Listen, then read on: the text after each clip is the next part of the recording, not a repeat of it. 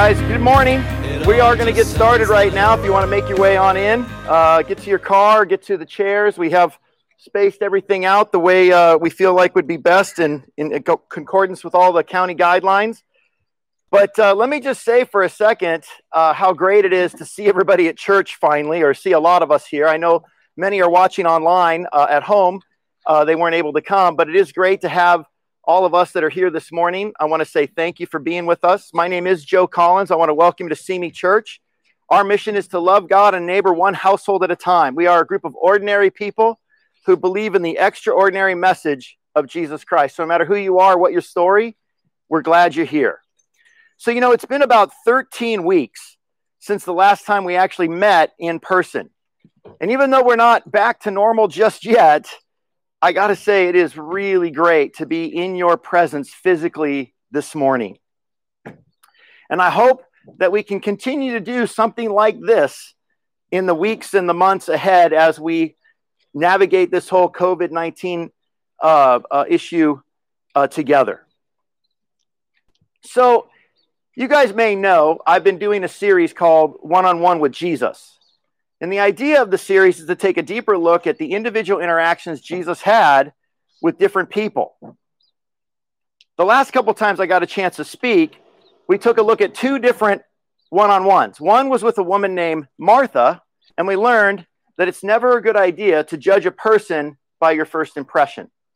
The second one was with her sister Mary, and we learned that it's and we learned that uh, sometimes our actions speak just as loud as our words. Now, if you haven't had a chance to see those lessons, they are on our website, seeme.church. You can go there and click on the watch past messages button, and you'll get a chance to catch up on the series. So, for today, I want to complete this little family trifecta and take a look at a one on one that took place between Jesus and Mary and Martha's brother, Lazarus. As always, the goal is to draw out something relevant to our faith and to our life today. So, in order to connect this morning, I want to have some fun. Who here remembers the game Simon Says? All right, so we're just going to have fun and play a little bit of Simon Says for just one minute to kind of break the ice. So, here we go. Simon says, raise your left hand. Simon says, raise your right hand. Simon says, put your left hand down. All right, go ahead and put your right hand down. Uh, I got someone. You know, I don't know about you. That's that's good. We can stop there. Now, I don't know about you, but I used to love Simon Says as a kid, but like some of you, I was never very good at it. I kind of went out usually in the middle of the pack with everyone else, right? Well, today as we look at this one-on-one between Jesus and Lazarus, I want to I want to just with my tongue in my cheek kind of paint the picture that it was it's also maybe one of the greatest games of Simon Says that was ever played. So if you have your Bible on your phone or if you have a physical Bible, obviously we're outside, we don't have a screen for you, but I want to encourage you to turn to John chapter 11. We're going to start in verse 38 and we're going to pray before we start. Father, it is so great to come together as a church in person once again. It's such such a blessing. I want to thank everyone for being here, for honoring the the county guidelines and the codes. And God, I pray that our fellowship, even though it is a bit spaced, will be sweet and will be encouraging, and that every member here will just be glad that we were able to come. For those that are at home that aren't able to come, God, I pray that you bless them and the message will encourage them. And God, we do pray that very shortly we can be together uh, in sweet fellowship as a church. It's in Jesus' name I pray. Amen. All right, turn with me to John chapter 11. Like I said, we're going to start in verse 38. Jesus, once more deeply moved, came to the tomb. It was a cave with a stone laid across the entrance. Take away the stone, he said. But Lord, said Martha, the sister of the dead man, by this time there's a bad odor, for he had been in there four days. Then Jesus said, Did I not tell you that if you believe, you will see the glory of God? So when they took away the stone, Jesus then Jesus looked up and said, "Father, I thank you that you have heard me. I know that you always hear me, But I said this for the benefit of the people standing here, that they may believe that you sent me. And when he had said this, Jesus called in a loud voice, Lazarus, come out. The dead man came out, his hands and feet wrapped with strips of linen, and the cloth around his face, and, and, the, and, and a cloth around his face. Jesus said to them, Take off the grave clothes and let him go. Therefore, many of the Jews who had come to visit Mary had seen what Jesus did and believed in him. So, unlike his sisters, Mary and Martha, who had multiple encounters with Jesus that are recorded in the Gospels, this is the only recorded interaction between Jesus and Lazarus. And even though Jesus does all the talking, there's still a lot we can learn from this one on one. For instance, in verse 38, when Jesus sees Lazarus, when he sees the tomb, Lazarus' tomb, for the very first time, he is deeply moved at the sight of it. Clearly, Jesus loved Lazarus like family. And when we factor in what we learned from Jesus' one on ones with Mary and with Martha, we also discovered that this family dynamic between the four of them was based on many years of friendship and time spent together. So when Jesus called Lazarus to come out, he wasn't only resurrecting a man who had been dead for four days, he was resurrecting his friend. How is your relationship with Jesus today? Can it be described as a friendship? You know, if not, or if it's not like that lately, then the best way to create one or to resurrect one is to spend time with Jesus in prayer and in his word. Verse 39. After a brief exchange between Jesus and Lazarus' sister, uh, uh, Lazarus' sister Martha, where Jesus reminds her that if she believed, he would, he would, uh, she would see the glory of God. We turn to the very brief but powerful one-on-one between Jesus and Lazarus, or like I said, uh, jokingly, the greatest game of Simon Says ever played. And in verse 43, uh, Jesus says, Lazarus, come out. And Lazarus comes out. Now, I doubt very much any of us who ever played Simon Says in the past ever saw Simon actually raise someone from the dead. But after all, this wasn't really a game of Simon Says, was it? It was actually a game of Jesus Says. And if there's anything we need to learn from this one on one between Jesus and Lazarus, the first and the foremost thing that we should learn is that when Jesus speaks, even what is dead can be brought back to life. I want you to think about that for a moment. You and I could have stood outside the tomb for days, for, for, for hours, for days, for months, for years, and we could have been yelling into the tomb, Lazarus, come out. We could even have said, Simon says, Lazarus, come out. And the truth is, Lazarus would still be in the tomb today. But when Jesus says, Lazarus comes out, the dead man came out. Because only Jesus has the words and the power over life and death.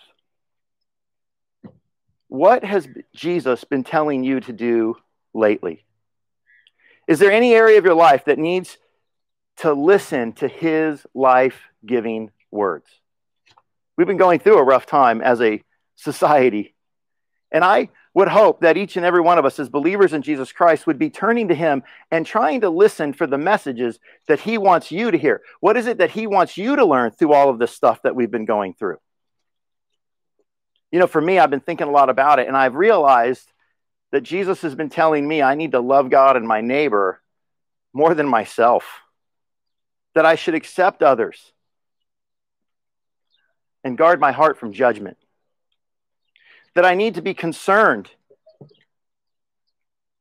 for them, not only for their physical well being, their emotional well being, but also their spiritual well being.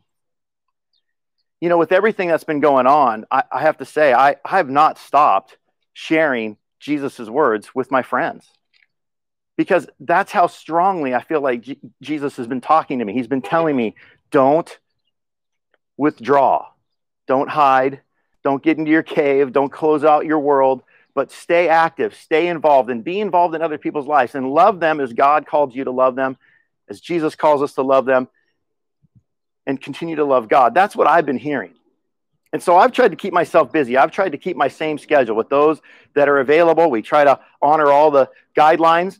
But whether it's online or whether it's socially distanced in, in, in, a, in, a, in a safe space or area, I've made sure to, make, to, to continue to stay close to my friends and to continue to talk about Jesus and his words and share his words with people. What about you? What has Jesus been telling you? The first and foremost thing that we want to get away, that we, we want to take away, or that we want to hear Jesus saying from this interaction with Lazarus is that Jesus' words are life. They bring the dead back to life.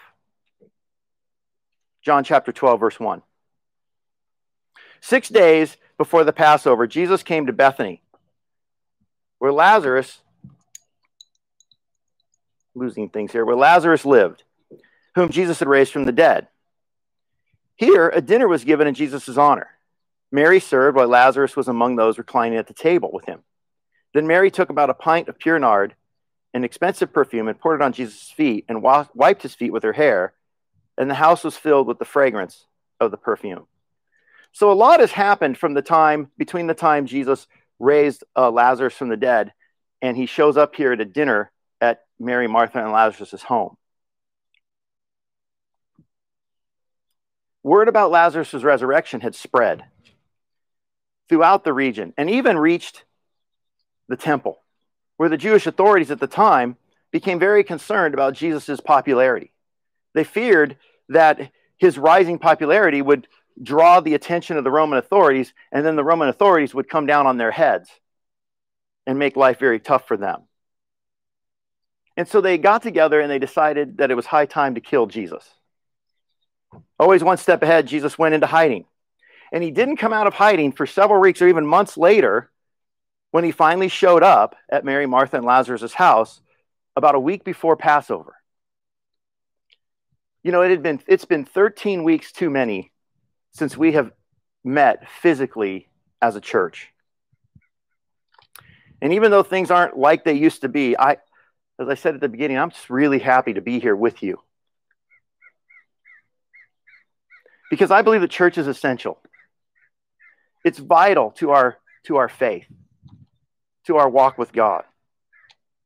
We need to be together regularly. We need to see each other, even if it's for a time a bit spaced out. We need to be able to make eye contact and see each other's smiling face and, and connect with one another.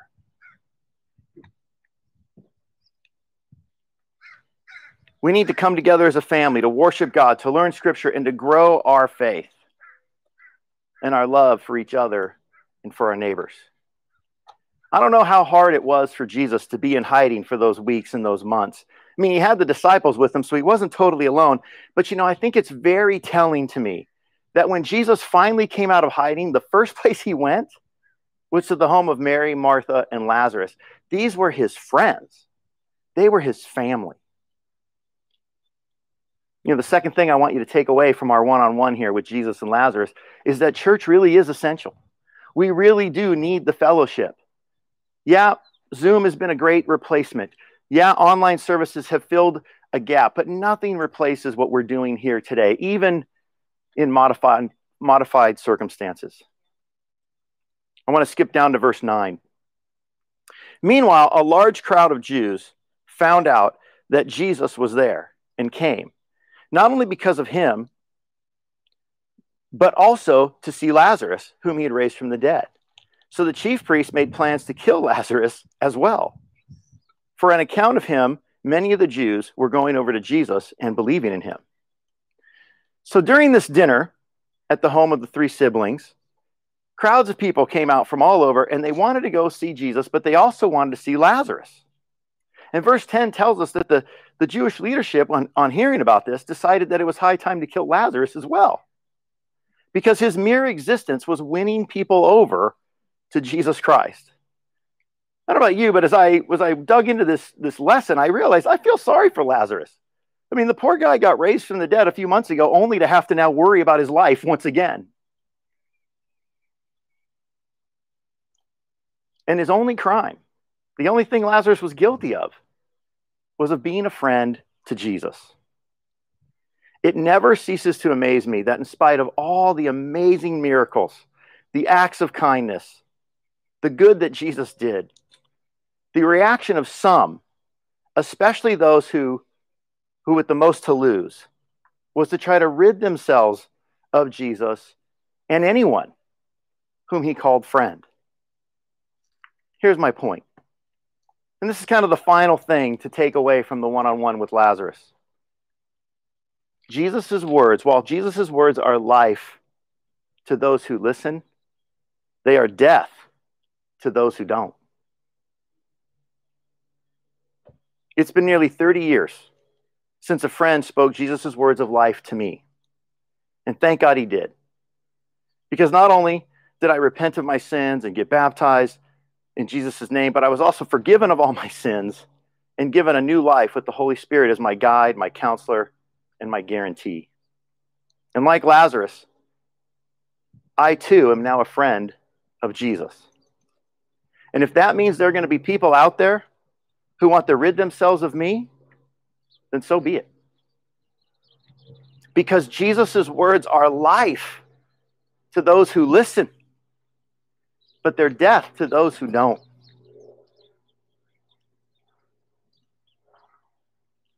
Who do you need to speak Jesus' words of life to? Who do you know needs to be given opportunity to become a friend of Jesus? My prayer is that in the coming months, as the world comes out of its hibernation, you will play Jesus Says with your friends by inviting them to church and telling them about the life giving words of Jesus Christ. At this time, we're going to take communion and we're going to pray for our weekly offering. It's a time to remember the death, burial, and resurrection of Jesus Christ and to give of our own means to help support the work that he's doing. At Simi Church, we believe the Bible is the best source of truth in our world today. In it, we learn that Jesus is Lord, that he lived a sinless life, died on a cross, and rose to life again. And it is in this belief that we do everything. We are a member supported fellowship by people like me. You can give online today at simi.church or by texting keyword Simi Church to 77977.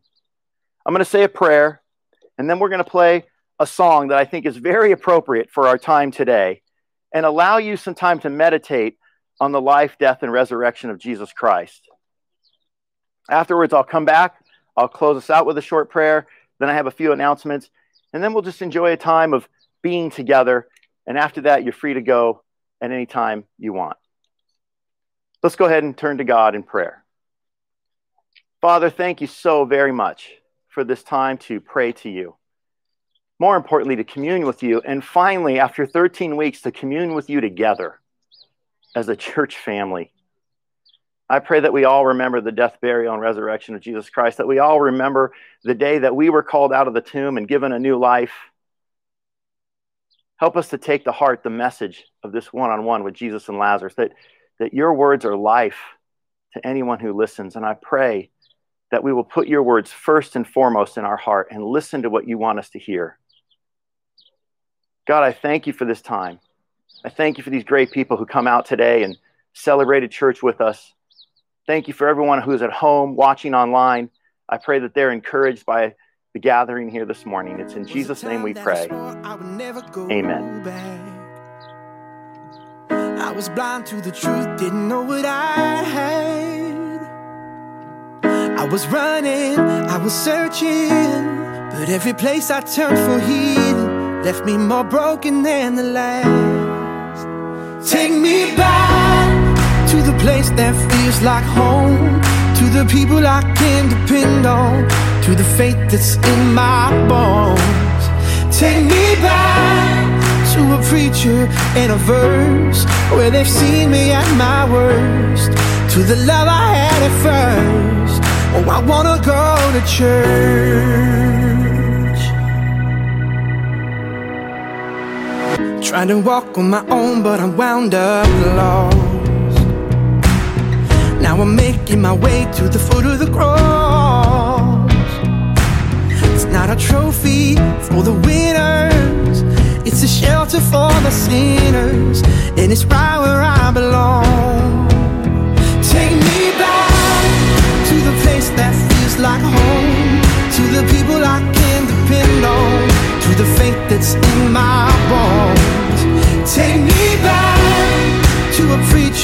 in a verse where they've seen me at my worst. To the love I had at first.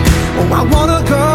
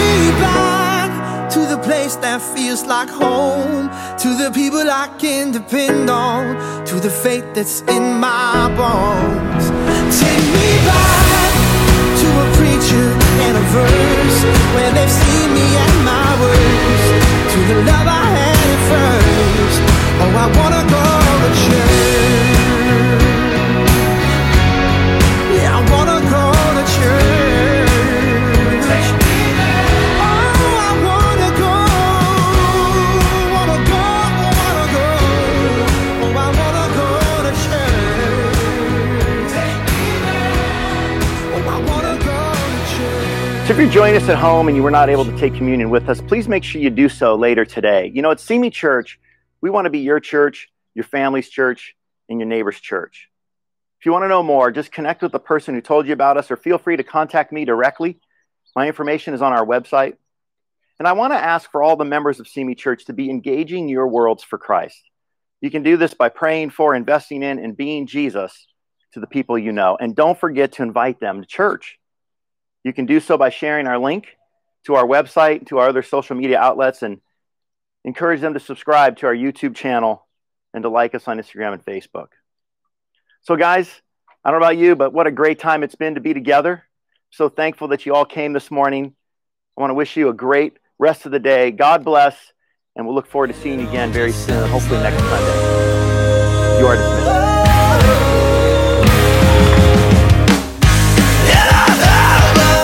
things that I would change about myself.